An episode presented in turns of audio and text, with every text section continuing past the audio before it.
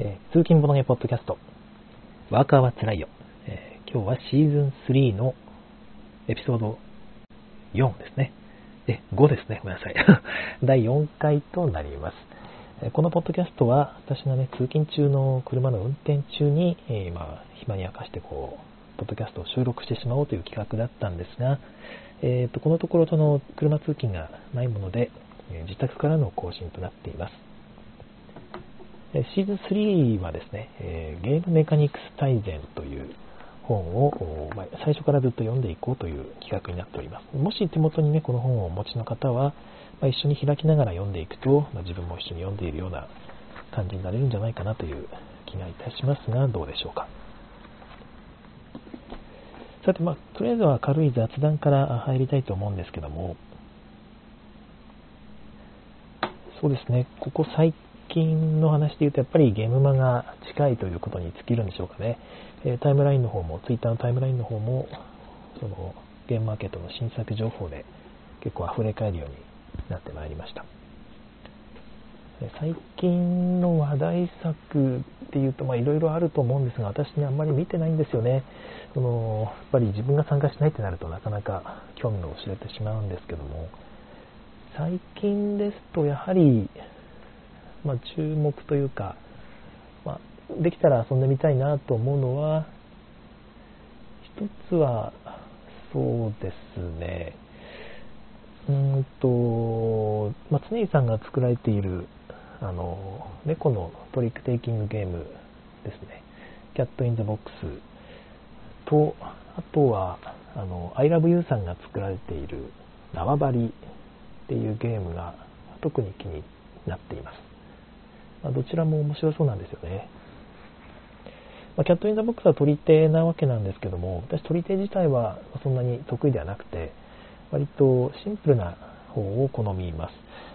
はい。ということで、今日ちょっとですね、雑談として、えっ、と、あれを、そうそう、取り手の話をちょっとしようかなと思うんですが、えー、あ、アルダさんから、あ、あこれ、これ、褒めていただきましてありがとうございます。えー、縄張り面白いよということで、あ、そんなことあるんですね。名古屋近辺だとテストプレイもかなり進んでいるんでしょうかね。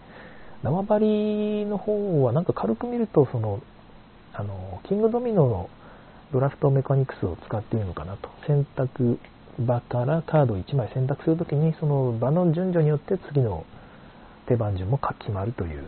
で、その後その集めたカードでなんかうまいこと勝利点を稼ぐっぽいんですが、ちょっとその辺がよく見えないんですが、もうあのメカニクスは間違いないですからね。もちろんそのゲームの得点の部分がちゃんとなっていればですけど、すごく楽しみにしています。遊ぶ機会があるといいな。えー、滝沢正和さん、今日は間に合ったということで。うん、えー、アルナさん、昨日縄張りを遊んできましたということで、人数が多いと苦しいゲームですが、まあ面白いよということですね。いや、期待したいですね。はい、えー、今日はちょっと取り手の話題を軽くしてからにしたいと思うんですが、私の取り手でちょっと苦手というかね、えー、聞いた瞬間に身構える取り手のルールっていうのがあるんですね。このルールを聞くと、この取り手自分に合ってねえんじゃないかなっていうことで、ちょっと身構えちゃうっていうルールがありまして、そのベスト3を、ね、発表しながら 軽く時間を潰したいと思いますが、あのベスト3って言いますけど別に順序は関係ないです。えー、1つ目。すべてのカードに個別の特殊効果がある。取り手。えー、まあ、いつ何かの同時に遊んだことがあるんですが、きつかったですね。なんか、何をやっているんだろう、自分はっていう感じな。まあ、初見だからというのも特にあると思うんですが、もう全く読み切れなくてカオスだし、まあ、全部の効果を覚えて、他の人が何持ってるかまで推測できるようになったら面白いんでしょうかね。まあ、取り手は気軽に遊べ遊びたいなと思う方なので、ちょっと自分にはきつかったなと思います。あのフォックス・イン・ザ・フォレストっていう2人用の取り手があってですね、私が唯一カード効果がある取り手としては、あのフォックス・イン・ザ・フォレストはすごく好きですね。あれはいい感じでしたね。やっぱり2人用だから、まあ、相手が何持ってるかっていうのも分かりますし、あのなんかまあ、ある程度把握できるっていうことで、まあ、コントロールしている感があったんでしょうかね。えそういう意味では、やっぱりコントロールできているかっていうのが一つ大事なんだろうなという気がします。はい。えー、それは鳥寺の加点ですね、えー、アルガさん。まあ、いや、まあ、取り手は取り手だと思いますけどね。どうなんでしょう。えー、二つ目ですね。えー、1は、1は13に勝つみたいな、その、一番数字が高いカードに1が勝てるっていうルールが入っているとですね、私はちょっと身が甘いますね。その、やっぱりカードの配り運っていうのがあるので、低い数字ばっかり来ちゃうと、なかなか辛いっていうのをね、ある程度多分是正しようとしてるんだと思うんですよね。低い数字でも意味があるよと。あとまあ、高い数字ばっかりが来た時に、じゃあこれ13が一番強いんだから13出せば絶対勝てるじゃんというその緊張感のなさをちょっとその排除するためにそういう逆転要素を入れてあるんだろうなと思うんですが結局1が使われてしまったらもうその緊張感消えちゃうわけでうーんっていうのもあるしあと1と13、まあ、その13までのカードだとしたら1と13だけが特殊でだったら12出しゃいいじゃんって話にもなるし、まあ、じゃあ2がかわいそうじゃんって話にもなるんで、まあ、なんかあんまりそのパッとしない解決方法だなってちょっと思うんですよね。まあ、ルールプリンスなんかね、国チアもその方法を取ってるので、まあ、あれ、その一概に悪いわけじゃないんでしょうけども、結局、国チア自体自身もね、そのマシュマロテストっていう、のブーブープリンスのリメイクではその効果消しちゃいましたからね、もう一切特殊効果なしのシンプルなやつにしちゃって、私それ遊ばせていただいたんですけど、普通にマシュマロテストの方が 面白かったですね。だからまあ、特殊効果いらねいらねえんだなっていうような、自分にとってはですけども、いうことを思ったりもしました。はいえー、最後が、えー、切り札の色が頻繁に切り替わるま。これ、割とですね、その個人制作の取り手に多い気がするんですけど、なんかの条件を満たすと、プレイ中に、トリック中っていうか、ラウンド中かな？もうラウンド中に切り札が切り替わるんですよっていう感じのルールですね。これが私一番苦手で、いや、それ、もうカオスすぎないって思うんですよね。やっぱり取り手の自分が一番嬉しいところって最初に手札が配られた時に今回のラウンドはどうやってこの手札を処理していこう勝利に近づけていこうって計画をしあとは実行していくのが楽しいんですけど結局誰かの思惑によって切り札が変わってしまったら最初に思ってたことが全くまあ意味がなくなるんですよねあのちょっとひっくり返されるレベルじゃなく完全に意味がなくなるレベルで壊されちゃうのでそれをしちゃったら取り手の面白さってだいぶ失われませんかということです。もうコントロールできる範囲のちょっとした変更ぐらいならまあいいとは思うんですけどだいぶカオスに頻繁に切り替わってしまうってなるとなかなか厳しいのかなという気がいたしますね、まあ、そういう取り手もかなりいっぱいあるので、まあ、うまいやり方とかあるんでしょうし私がね単に合わないだけっていうこともあるとは思うんですが、うんえー、ティンダハンとかそうですね、そうですね、ティンダハン私もそんなことありますけども、まあれはなんかまあ、なんていうか、取り手、取り手って言っていいのかっていう感じもちょっとするんですが、どうでしたっけ？私もあんまり覚えてないんですが、取り手っぽくなかったような記憶も。えー、取り手で身構えてしまうルール3つが1つも被らなかったということで、なんかいろいろあるんですかね。よかったらご紹介ください。え滝沢さんから一つツイッターの方でいただいていて、その、カウンティングですね。カウンティングが割と大事な取り手はちょっと身構えるというか苦手ということで、私もそれはありますね。まあありますけども、まあ、取り手の楽しみの一つな気はするので、やっぱり覚えておいて、まああれはもう絶対出ないからこれは大丈夫って言って出してね、その通りっていうのがやっぱり楽しい気はするので、ある程度はやっぱりカウンティング要素はあった方がいいのかな。でも、苦手だって思う気持ちは僕もよくわかります。だから、あの、まあ、カードセットのうち3枚は抜きますよとかっていうルールになってると、ちょっとまあ、ほっとしますよね。カウンティングの意味が少し薄れますので、まあ、多少はホッとするというハプニング要素が増すってことでね、まあ、パーティー要素が強い取り手の方が気軽にできて好きかなと思いますが、なんだかんだやっぱり繰り返し遊びたいってなるのは、やっぱりカウンティング要素がそこそこあるガチの取り手なのかなという気はちょっといたしましたね。取り手の、まあ、楽しみっていうのはそっちの方にやっぱりあるような気がします。だからコントロールできるかどうかですよね。ちゃんと自分がコントロールしているっていう感覚を得られるかどうかっていうのが私は取り手で一番大事じゃないかなと思っていて、っていうのはその取り手をね、あの、あんまり好きじゃないって言ってる人間が言うセリフでもないと思うんですけども、まあ、そこが魅力の一番大きいとこじゃないかなと思ってて、あの、ザ・クルーなんかやったことないんですけど、協力してみんなでこう、取り手を、取り手のルールの中で協力しながら何かを達成するっていうルールですよね。あれってやっぱりコントロールできるからこそそれが成り立つんだと思うので、ま、コントロールできているんだ、俺はっていうこの感覚をぜひプレイヤーにちゃんと残しておいて進めてほしい気はします。誰か一人だけがコントロールできてるんじゃなくて、一応全員にある程度のその感覚っていうのを与えてあげれるようなルールにしてほしいですね。はい、えー、っと、アルガさん、ビットでデクレアラーがあるゲーム。あ、ごめんなさい、ちょっとこの用語がわかんないですね。デクレ、デクレアラー。あすいません。えー、というゲームがダメですと。どれぐらい取ればいいのか全くわからないですと。うーん。なんか事前に何個取るのか自分でビットする系のゲームの取り手のことですかね。まあ確かにあれ全くわからないっていう感じも確かにしますけど、なんとなく、まあ1回目はわかんないですけど、2回目3回目でなんとなく分かってくるっていうところがあるので、私はあの、ビット系の取り手は結構好きですね。うーんと、アルナさんからの追加のですね、えー、うまく説明できないんですが、最大のビット数を宣言した人がデクレアラーになると。で、そのビット数を取ったら、その人が勝ちという、なるほど、なるほど。あで、まあ、一番たくさん、俺はこんだけ取れるぜと宣言し、まあ、セリカなんかがあるんですかね。で、その宣言した人は後のみんなは邪魔をするっていう流れになるんでしょうね。なんか面白そうですね、聞くと。どうでしょうね。いや、いい、いいじゃないですか。まあでも苦手な人もいるということですね。え滝沢正和さん、ほっとするのはわかる、ね。すごく理解言語化された気がしましたということで、ありがとうございます。ナポレオン、ナポレオンそうでしたっけ？もうだいぶね、学生時代にだいぶね、仲のいい先生と一緒にやらされたんですけどね、忘れましたね。なるほど。はい、ということで、そんな話を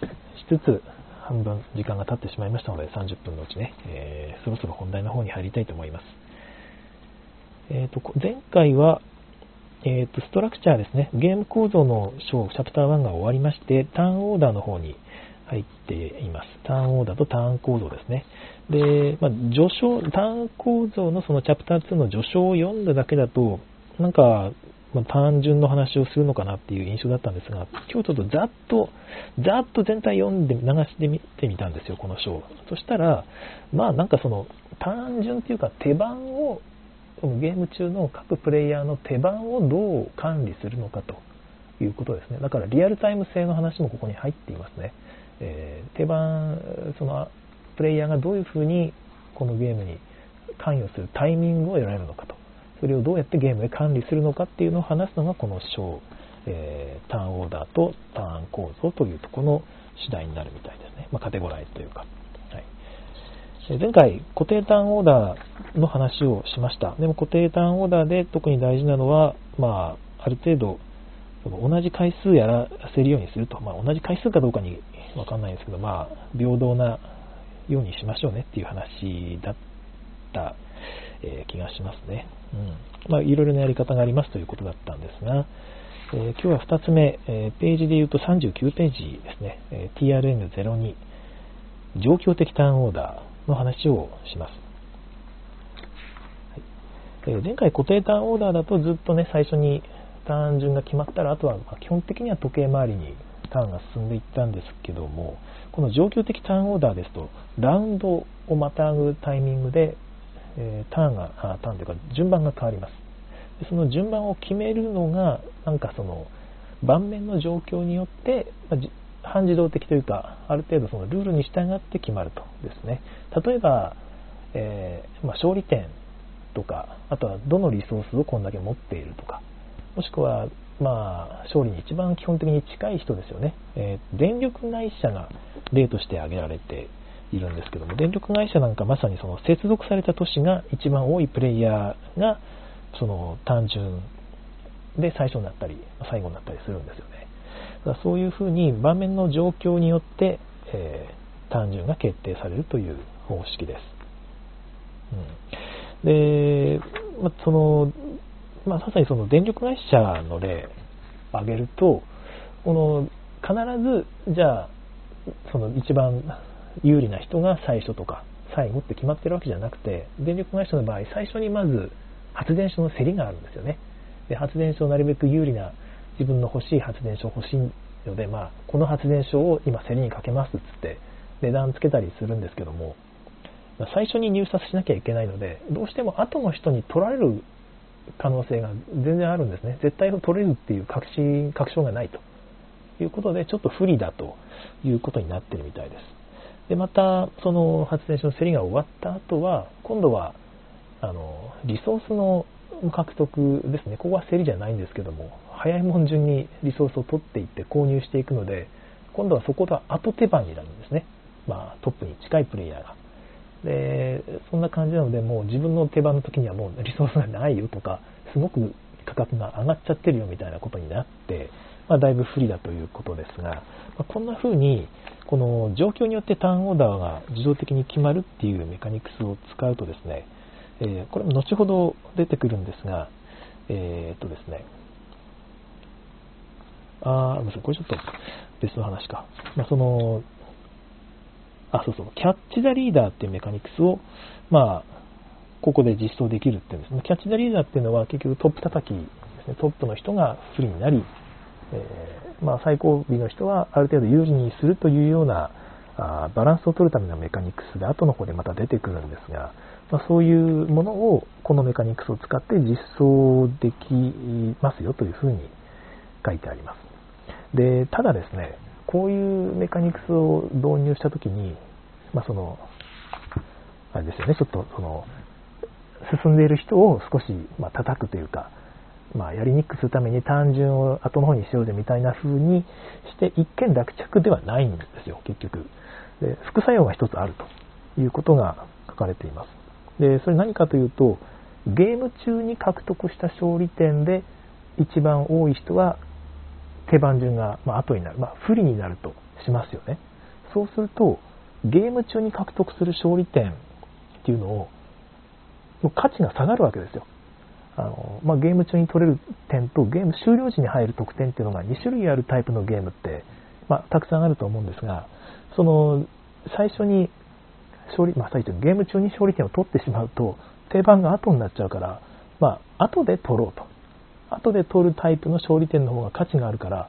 まあ、ゲーム中に取れる点数はもういらないやってことになってしまいがちだという副作用があるんだよということを、まあ、デザイナーは気をつけた方がいいなというふうなことが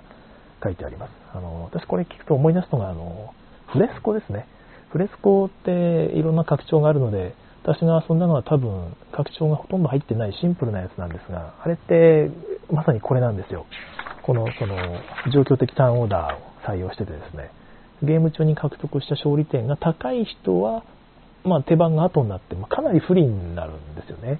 で、最初に走ってしまうと、勝利点で走ってしまうと、まあ、なんつうか、ずっと凹み続けて、まず結局最後に簡単に逆転されてしまうって感じになってて、このフレスコの上級プレイヤーはですね、ゲーム中は勝利点取らない方がいいですよって あの普通に言っててですね、なんかそれって楽しいのかなってちょっと思ったりしたんですよね。まあ、ゲーム中はなるべく勝利点取らず、まあ、後の方につけておいて、最後にドッと取るんだっていうことで、まあ、それはそれで楽しいんでしょうけど、ちょっと自分的には、なんかゲームプレイを阻害してしまうというか、やりすぎな気がちょっとしてしまいましたね。うんまあ、この本にも書いてあるんですが、えーとまあ、ターンオーダーのメリットが極端だと、まあ、さっきの例で言うと、その先手番が有利すぎる状況だと、結局ターンオーダー、ターンの順番をうまいこと調整するっていうことがゲームのメインになってしまうということですね。でフレスコはそうなのかというと、私はそうじゃないと思うんですよ。やっぱりあの絵の具揃えて真ん中のところにね、タイルを置いていくっていうのが、タイルでしたっけ？忘れましたけど、まあ、色を塗っていくっていうのが、まあ、ゲームのメインであるはずなのに、それはね、ゲーム中なるべくやらないようにして、後でこそっとやった方がいいんだってなっちゃうと、ちょっと違う気がしますよね。その拡張によって是正されてるのかもしれないんで、ちょっとわからないんですが、まあ、その辺がデザイナーの意図とちゃんと合っているのかっていうのは、まあ、デザイナー自身はちゃんとあの意識しておいた方がいいんだろうなという気がいたします。えー、まあ、ここで書かれているのが、第三帝国っていうゲームのことがま書いてあるんですけども、この第三帝国っていうゲームではですね、まあ、基礎生産量っていうものが、まあ、なんか第二次世界大戦中のヨーロッパをシミュレートしているらしいんですよね。で、各陣営で自分の持っているそのプレ国の基礎生産量っていうのが、まあまあ増やしていけるみたいなんですけども、大この基礎生産量によって単純が決まるようになっている。で、ずっと基本的には、この基礎生産量っていうのは、お互い、まあ、位置が、位置関係が固定で、単純はずっと同じらしいんですが、どっかのタイミングで逆転するらしいんですよね。で、そうすると、前のラウンドで5手番だった人が、次いきなり初手番になるタイミングがあるそうなんですよ。で、それって結局2手番連続でやってることになりますよね。わかりますかね？だからその2手番連続でやるっていうのはすごく強いゲームってありますよね。特に陣取り系だと相手がここに置いて、さらにもう1個置いたらめちゃくちゃもう強いというか、あの防ぎようがないっていう感じのゲームだと、その連続手番っていうのが多分すごく強いので、あえてそれをやるとかですね、もしくは逆にその連続手番をされても問題ないタイミングで相手に、相手の方のその基礎生産量を上回せるとかですね、そういうことをするようになっているらしいです。で、この本によればですね、明らかにこれはデザイン上の意図の一部であるってことで、わざとデザイナーはそうしてるんだよ、そういう風なものを楽しめるようにしてるんだよってことを書いてあるんですが、本当かなという気はしますけど、本当にそういうゲームとして作られてるんでしょうかね。まあ、ただ、こういう感じで、えー、単純が状況によって変わるってなると、この連続手番ができるっていうことが、まあ、場合によってはあるので、それがどんだけ強いかっていうのも一緒に考えておいた方がいいんでしょうね。ここはちょっと書いてないんですけど、おそらくそういうことなんだろうなという気がいたします。状況的ターンオーダー、ね、簡単になんかトップ叩きのために、じゃあ勝利点高い人はアット手間にしようって簡単に考えると、まあ、こういう副作用がたくさんあるということですね。えー、皆さん注意して、えー、実装いたしましょう。はい。えー、41ページまで行きまして、今ですね、状況的ターンオーダー TR02 の話をしましたが、なんかこの辺で皆さんなんか思うとことかありますかね？非常にまあフレスコはね、一回遊んで面白くてですね、えー、まあ面白かったっていうか、結局負けたんですけど、私は分からなくて、勝利点最初にガンガン取って嬉しそうにやってたら、けど後手番になっちゃうなら、すごい不利だなっていう。で、それ、その時はそんなに不利に感じなかったんですけど、結局それをうまいことずっと後手番を維持していた人が、じわじわと伸ばしてきてですね、資源もいっぱい溜め込んでですね、で、最終的に最後のラウンドでも思いっきり逆転、もう見えてしまって最終ラウンドの手前で、あ、これ負けるんだと思って、えー、まあ、ちょっと寂しかったですよね。なんか一生懸命頑張ったけど、勝利点ゲーム中取らない方が勝つんだと思って、2回目どっかで遊ぶ機会があった時にそれを実践してみたんですよ。そしたらまあ普通に勝っちゃいまして、ただ、あんまり面白くなかったんですよね。なんか、思った通りにすごく有利に資源も集められたし、色、まあ、絵の具とか、なんか、いい感じでいけたんですけど、これは果たしてっていう感じにちょっと自分的にはなっちゃいましたね。はい。えー、コメントの方も特にないようなので、次の、え、メカニクスに進みたいと思います？42ページですね。ターンオーダーの入札、えー、ビットターンオーダー TRM03 です。これはプレイヤーがターンの順番を入札して、えー、セルというメカニクスです。で、オークションメカニクスがいろんなものがここにあるんですけど、それも利用できるということで、オークションのメカニクスはチャプター8になります。私、オークションのメカニクスがすごい好きで、早くそこに行きたいんですけど、一体いつになるんでしょうかね。えー、はい。ターン順番の入札っていうのは、なんていうか、まあ、バランスを各自がね、こう取り合うことになるので、まあ、バランスは取れるんですよね。ゲームのバランスを簡単に取れる。簡単に取れるって言い方もあれですけど、結局プレイヤーに丸投げしていることになるので、えー、まあね、それが最適な、必ずしも最適な解決方法ではないと思うんですが、欠点があるということが書かれています。一つ目はやっぱり、ゲーム進行がすごく遅れるとま。競りってずっとね、そのやり方にもよるんですけど、基本的には全員がパスするまで1人を残してずっとやっていくので、まあ、めんどくさいし、やっぱり相場を読まなきゃいけないから重いですよね。えー、っと、これあと1金出すべきなのかな、ちょっと待ってね、ちょっと待ってねっていうことが、ターン、ターンの順番を決めるためだけに、そこまでのコストを、時間的コストを支払っているとですね、なんだか、何のためにやってんのっていうことになりかねないんですよね。で、でただ、その上記の時代でも同じような、このメカニクスターンオーダーのオークションっていうのが行われてるらしいんですけども、まあ、これぐらい重げだと、まあ、ちゃんとしっかりこうターンの順番を入札で決めていくってことに意味はあると。まあ、全員ね、納得できる。ということで、えある程度長いゲームなら OK ということなんですかね。うん。えー、まあ、そのゲームオブスローンズっていうゲームがあって、こっちだと単純に、えー、ターンオーダーを入札するときに一番多く入札した人はスタートプレイヤーになれることに加えて、えー、タイブレイクできる能力も獲得するってことで、ああ、これ私一回やったことありますね。うん。えー、オークションに追加のメリットがあるっていうことで入札額がこう上がると。なんか普通に入、ターンオーダーだけを競りのさせるとちょっと盛り上がりに欠けるなと思ったら、まあ、こんな感じで追加のメリットを与えるっていうのもいいなということですね。あとはエルグランデだと、またそれ以外にも、えー、ちょっと、ちょっとその、ひねった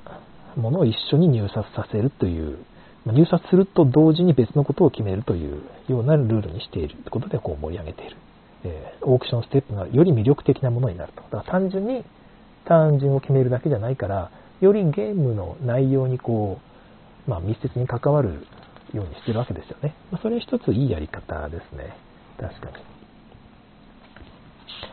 えー、オークションには別の弱点もあると。あまあ、オークション、ここちょっとオークションの話に入りすぎてるような気がするんですけども、そのオークションっていうのは、やっぱり相場をプレイヤー自身が全員がちゃんと理解していないと、例えば新しくね、初めてやるソフトプレイヤーだと無駄に金を支払ってしまったり、逆にね、全く安い金額で降りてしまったりすると、うん、単純にそれで負けちゃいますよね。だから、まあ、ゲームに与える影響が大きすぎるっていうのも一つあるし、まあ、熟練者でないとゲームを壊しやすいという、まあ、単純にこれはターンオーダーの入札ということに限らず、オークション自体の問題点なんでしょうね。はい。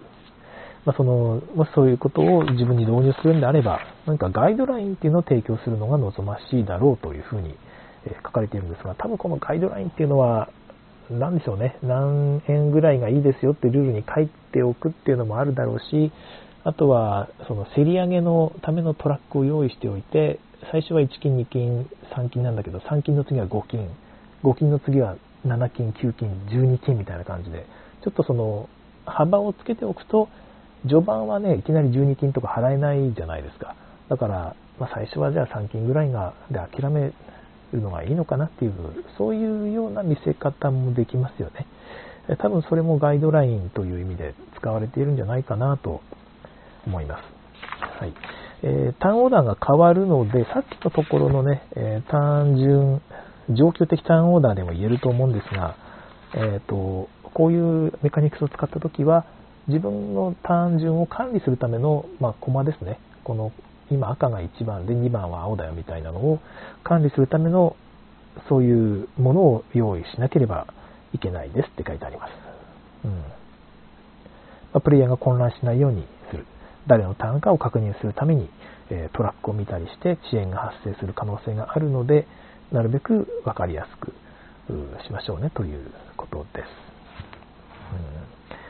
まあ、自分はあんまり入札でターンオーダーを決めるっていうのはしたくないですね。先日、まあ、ちょっととある個人制作ゲーム遊んだんですけども、まあ、それもそのターンオーダーではないんですが、入札によって、なんていうか、その、なんかの権利をこう争わせるんですよね。えー、メインの方のゲームが終わった後に、そのメインの部分をちょっと勝利点をそこから稼ぐために収入フェーズみたいなところの主導権を握るまあ、それも結局ターンオーダーなのかな。競りを導入してるんですけど、もう競りが長くて、シンプルにメイン部分楽しみたいのに、競り部分ですんごい時間かかる上にですね、あんまり、あんまりその競りが機能してないという状況になっていて、まあ、正直ちょっと無駄だなって思ったのもあるんで、まあ、こういう単純を決めるんであれば、できれば別のメカニクスの方がいいのかなと個人的には思っています。あ、えー、今日も30分超えましたね。すいません。なんか30分超えるのが当たり前になっていて、見てないですが、コインいつもありがとうございます。えー、っと、今日も、コンティニューコイン、武田さんありがとうございます。えー、井上治さんもありがとうございます。あ、しかもね、井上治さん、コンティニューコインバッグをプラス5でいただいてるんで、今日もおかげさまで、え30分超えてできております。皆様ありがとうございます。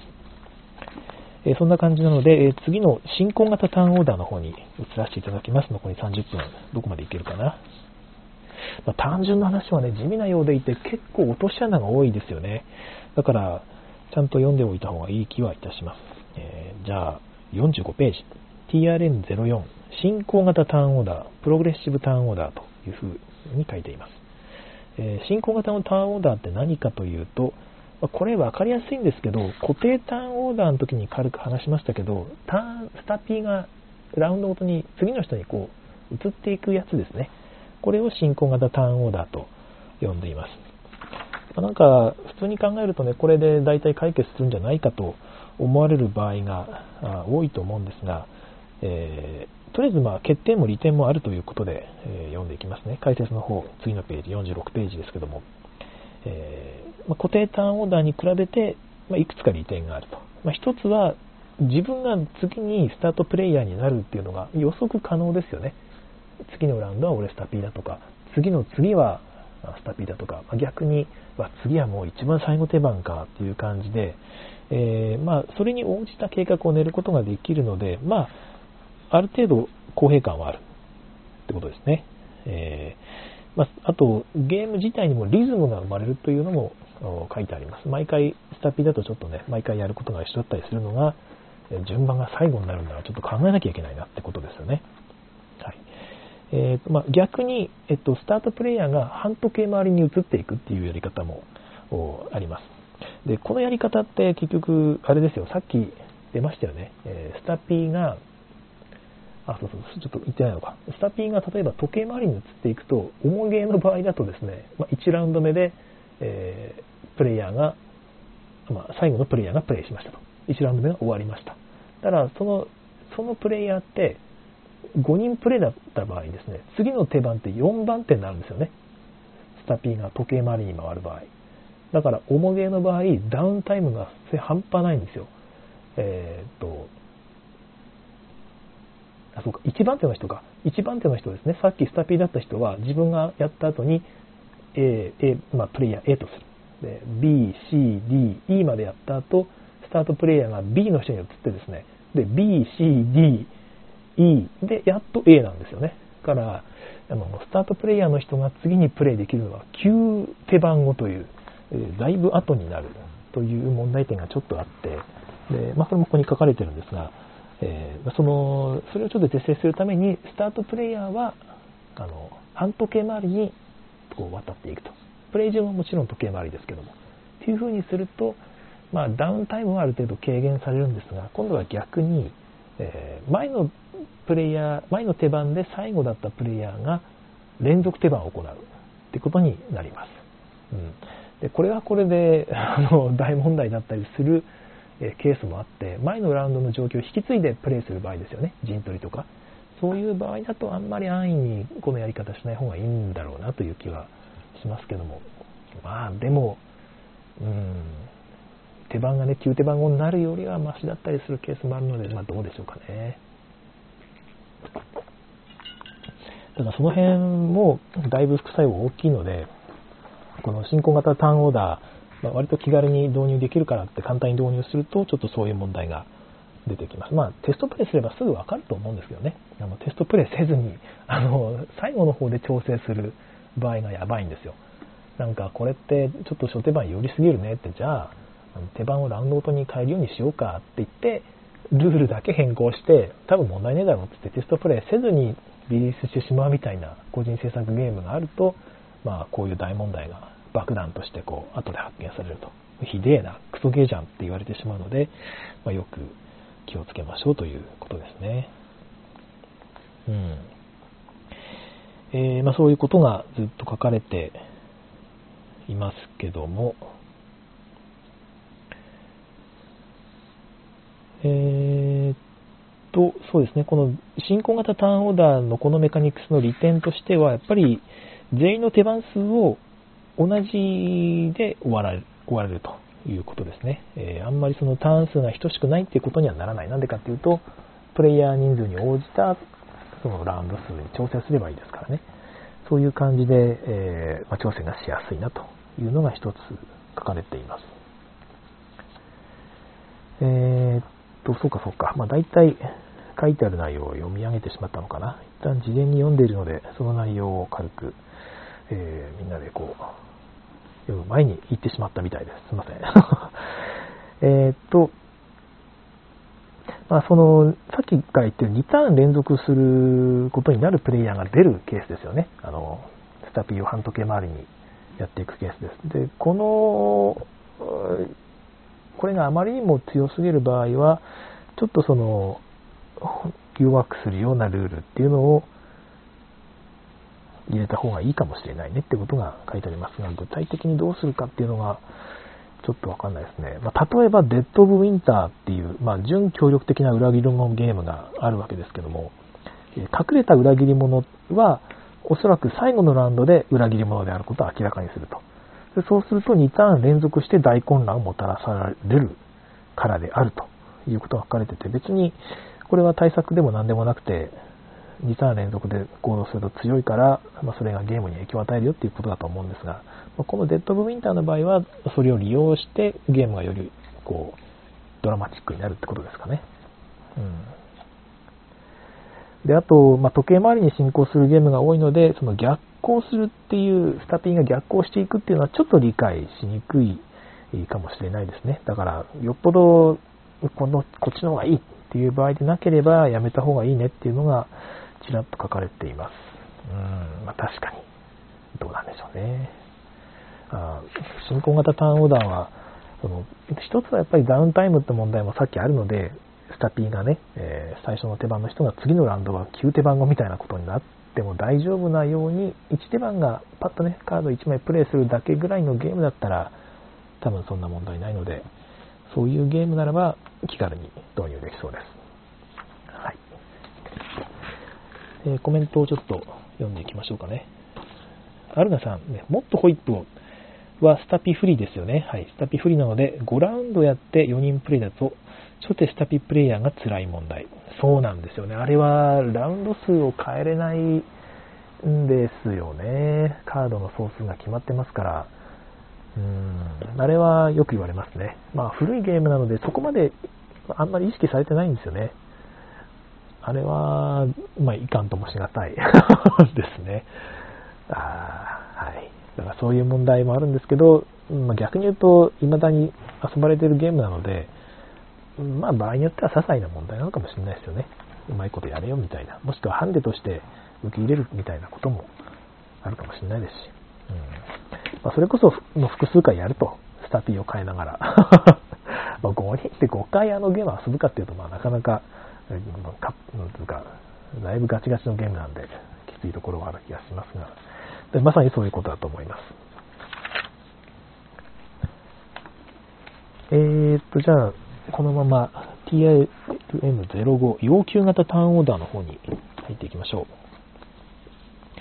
要求型ターンオーダー、え、ー、とね、ページで言うと49ページなんですが、これは前にも軽く話が出たと思うんですけども、そのラウンドごとにスタートプレイヤーがいるんですが、そのゲーム中ですね、そのラウンド中に自分がスタピになりますっていうアクションマスがある。そういうワーカープレイスメントあるじゃないですか。あれのことですね。えー、要求することで自分がスタートプレイヤーになれますよという、えー、ルールです。え誰もアクション取らなければターンオーダーはそのまま変わらないって一応断言されてるんですけど、取らなかったらね、あの、スタピー時計回りに動くっていうメカニクスっていうか、そういうルールになってるゲームも結構ありますよね。私はどっちかというと、その方が、まあ、好きだったりしますけど、場合によるかな。うん。えー、まあ、その、解説の方ですね、次の50ページの方に行くと、その状況的ターンオーダー、え、まあ、勝利点が高い人がスタピーじゃないわ、あの、後手番になりみたいな、例えばそういうような決め方と同様に、まこの要求型ターンオーダーのアクションというのもですね、え何かを行ってスタートプレイヤーマークを獲得するっていうことで、プレイヤーが単純をまコントロールしやすいということなんですが、まこのシステムは多くの落とし穴があると書かれています。私もね、このメカニクスを使ったゲームをいくつか遊んだことがあるんですが、結構やっぱりね、市販のゲームでも、これは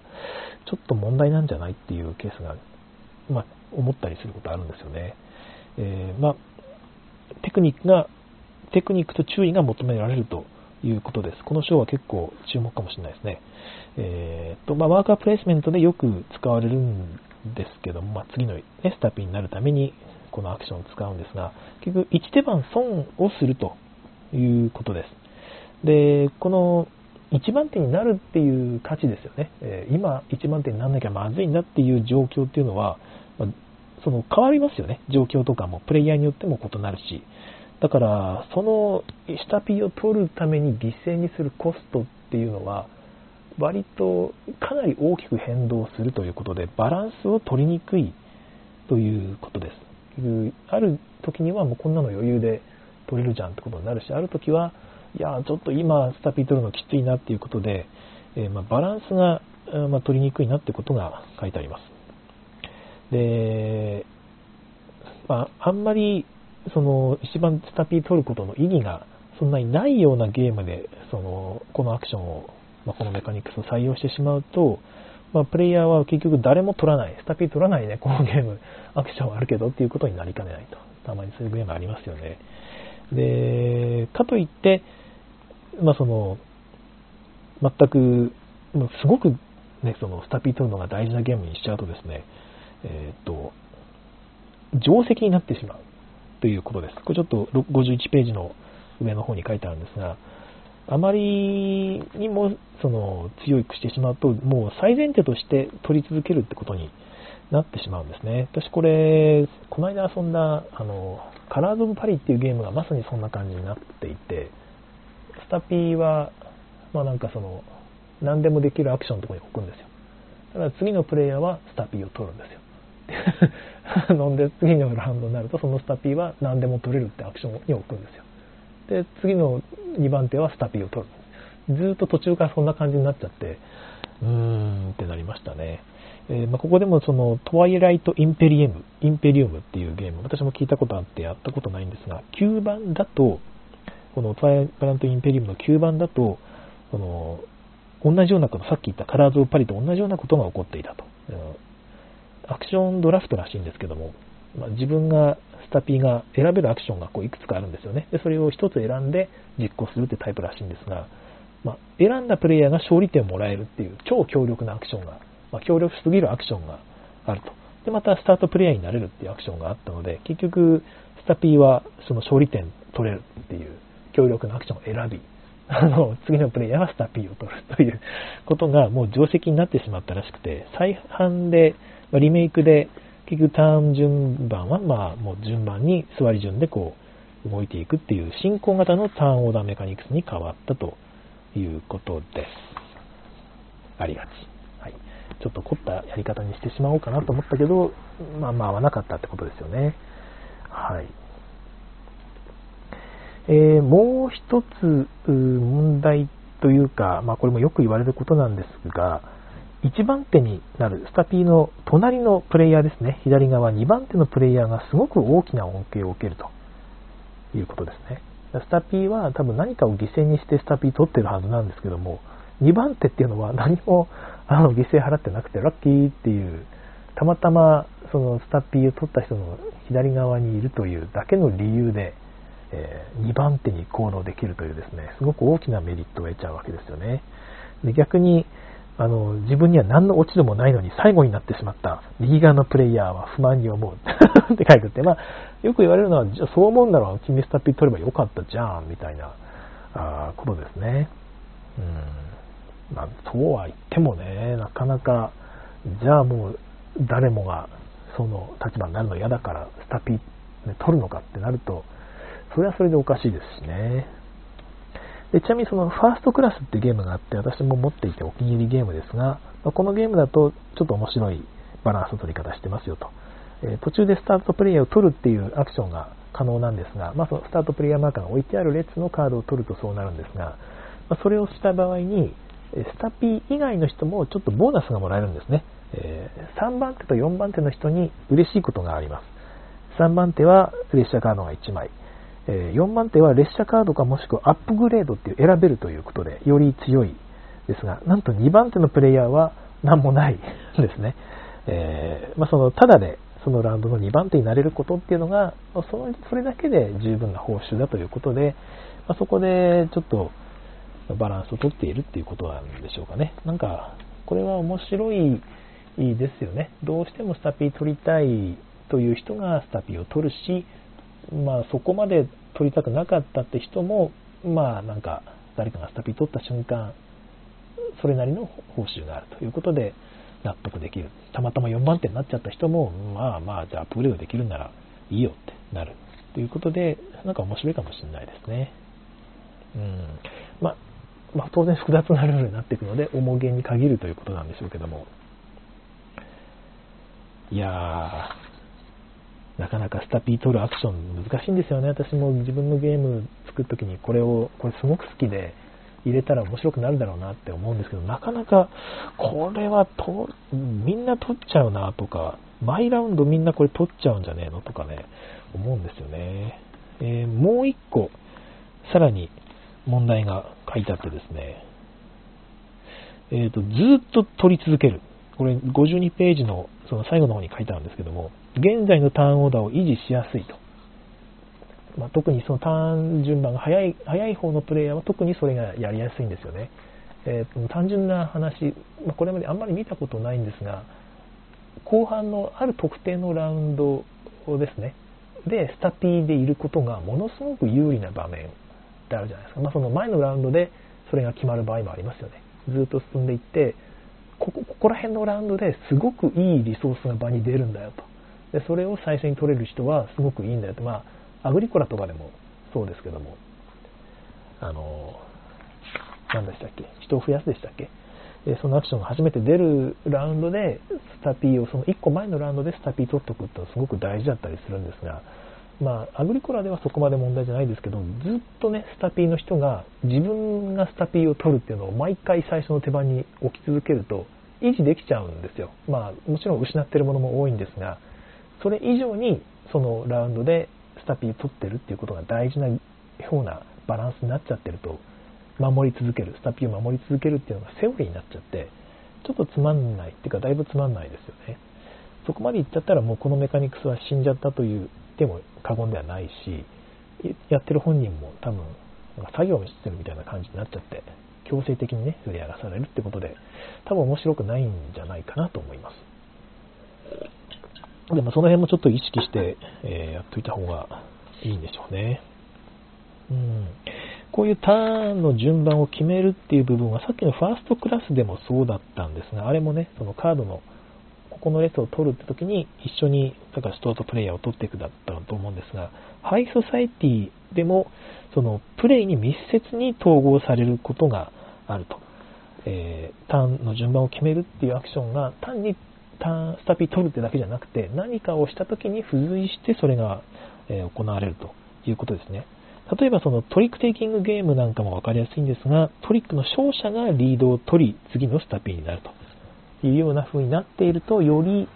なんつうか、あまあ、多分バランスも取りやすい気がしますよね。その方が。まあ、ルールデザインは難しいのかもしれないんですが、そういう風な感じでスタピーを移動させていくようにしても良いんじゃないかということです。えー、このメカニクスの変形として、エイジ・オブ・エンパイア3の話がちょっと挙げられていて、私このゲーム大好きで、まあ、今はちょっと手放してしまったんですけど、もうなかなかやらんかなと思ったので、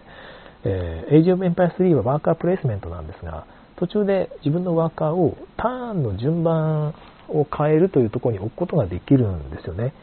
で、これが面白くて、えっ、ー、と、なんかここに書いてあることちょっとおかしいんです最初に行っそのアクションを最初に行ったプレイヤーが次のラウンドのスタピーになり、2番目に行ったプレイヤーが2番手にとなると。で、アクションをや、そのアクションをやらなかったプレイヤーは、その分、そのターンの順番が後回しになるっていうメカニクスですね。まあ、結構こういうメカニクスやってるとこ多いと思うんですが、エイジオブエンパイア3は、ちょっとここに書いてあるのと違ってですね、あの、自分の次のターン順を選べるんですよ。次俺4番手でいいやっていうふうに選ぶと、その分お金が多くもらえるんですね。あの、手番が遅いのを選ぶことで、その収入を多くもらえるってことで、それもちょっと取り合いになってるのがすごく面白いなと思います。やっぱお金がカツカツのゲームなので、いや、俺ちょっと次ロッキン欲しいわって、えー、ロッキン他に手に入る方法ないし、ロッキンもらえるならもう手番最後でいいわってなると、わあ、俺もそれ欲しかったっていうですね、逆にみんながその手番の遅い方を取り合うという、当然ね、最初の手番の方が選択肢多いから有利は有利なんですけども、それよりもお金の方が大事だったりするので、あれはすごく面白かったなという気がします。あの仕組みはなんかね、別のゲームでも採用できるんじゃないかなと思いましたけども。えー、まあ、こういうメカニクスにはもう一個問題があって、えっ、ー、と、音が書いてあるんですが、ちょっとまあ、52ページの最後ですね。自分のターンオーダーを改善するために、えー、アクションのチャンスを放棄しなければならない。そうですよね。まあ、何かを犠牲にして、基本的にはアクションを1個放棄してスタピを取るってことですけども、結局、早い、現状1番手とか2番手のプレイヤーにとっては、その、それをやるインセンティブって少ないですよね。で、いうことで、まあ、さっき言った話ですね。あと、その、早いプレイヤーならば、その自分の単純を維持しやすいと、取りやすいっていう両方の問題があって、えー、まあ、問題があるというしか書いてないですね。まあしかし、プレイヤーがもっとコントロールできるようにすれば、不公平なやり方とはいえ、このメカニクスの基本形の問題は確実に幾分か改善されるという締めてあるんですが、ちょっとここの辺の意味ははしょりはしょられすぎていてよくわからないですね。プレイヤーがもっとコントロールできるようにすれば。うん、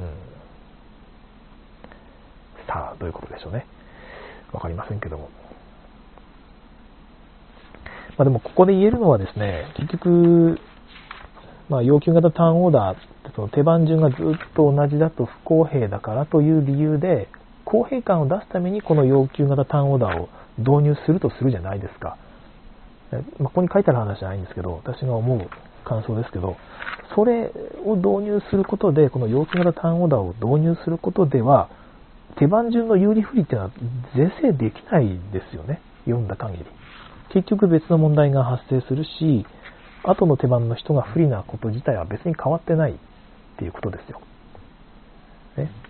ずっと同じなので、まあ、その、それを導入したからといって不公平感がなんか解消するわけじゃないということはちょっと気をつけたい気がいたします。はい。えー、っと、お、ここら辺で、えー、とりあえずは読むのは終わりにしたい。いくつかね、コメントいただいてるんで、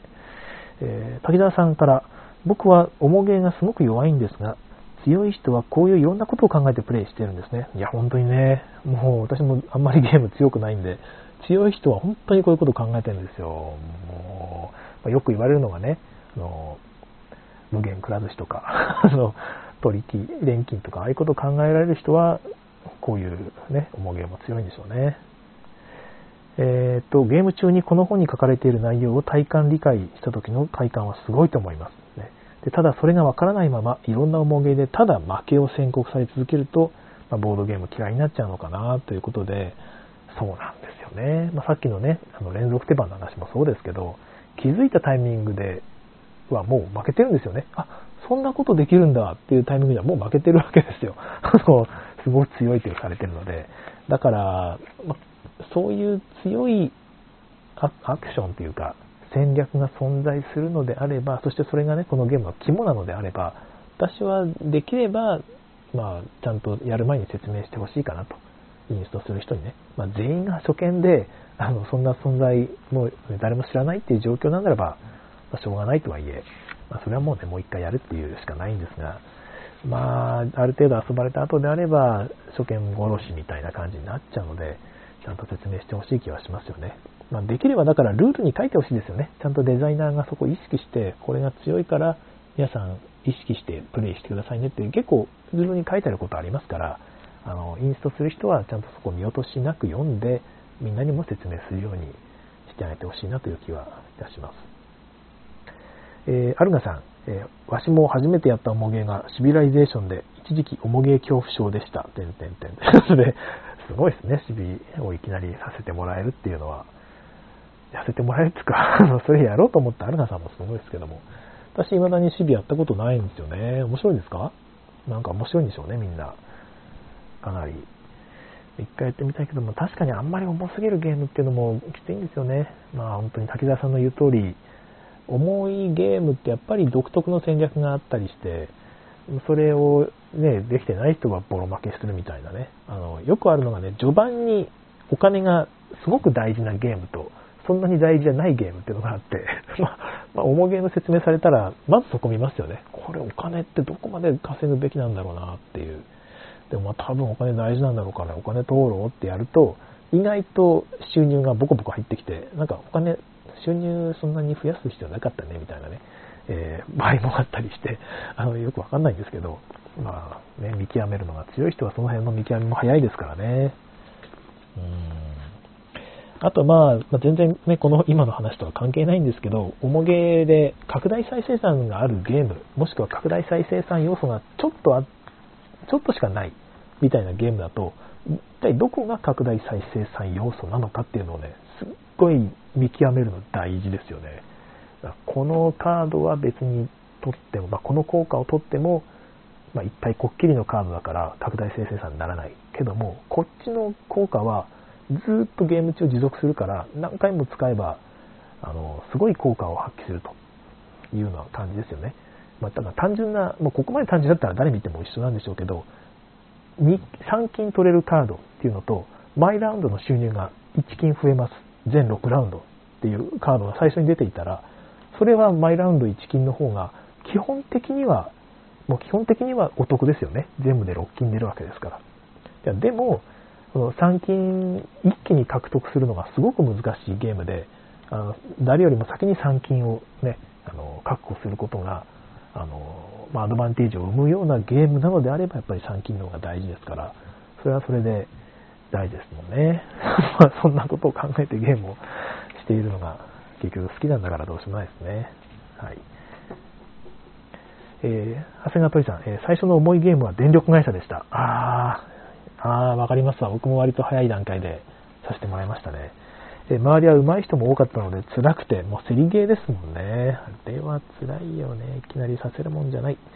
え終わった瞬間もういいやと思ったけど、1週間くらいしたらまた遊びたくなりましたということで、わかりますわ。そういうもんですよね。まあ、電力会社は重いんですけど、まあ、やってることはなかなかやっぱり競りなので、まあ、シンプルっちゃシンプルですもんね。ちょっとまあ、計算が細かいんであれなんですけどね。えー、アルガさん、競りはボドゲのデビューとしては相場感がわからないから避けた方がいいかもしれないですね。うーん、そうなんですよね。まあ、大体の、その、インタラクションの強いメカニクスって大体競りのありうだっていうね、えー、話もあったりして、ワーカープレイスメントなんかもそうなんですけども、まあ、いわゆるカードのドラフト自体がそうですよね、えー、競りの簡略化って考えると、あれですか、まあ、結局、そういうインタラクションが強いゲームっていうのは、誰とやっても、初心者と、あいつやってもその初心者には不利っていうことなんでしょうけども、まあ、金額を自分で値付けするタイプの競りだとやっぱちょっときつい感じはしますよね。まあ、その辺は避けた方が、まあ、いいのかもしれません。はい。ということで、最後にちょっとね、雑談が入りましたけど、今日もいい時間となりました。あ、最後にもう一個。大体セブンワンダーズとかモダンアートはトラウマになってる人が多いみたい。あはい。わかります。セブンワンダーズもね、強い人はバッカスカね、バッカスカひどい勢いで拡大してきますから、置いてきぼりになっちゃいますよね。はい。ということで次回は53ページのパス式ターンオーダーの話からいきますね。早くパン、早くパスをした人が次のスタピになるというメカニクスの話からですね。えー、次回でなんとか、トラン、えっ、と、ターンオーダーの話を終わりたいですが、ちょっと難しいかな。はい。ということで、えー、またやっていきましょう。今日もね、聞いていただきましてありがとうございました。次回更新をお楽しみに。さよなら。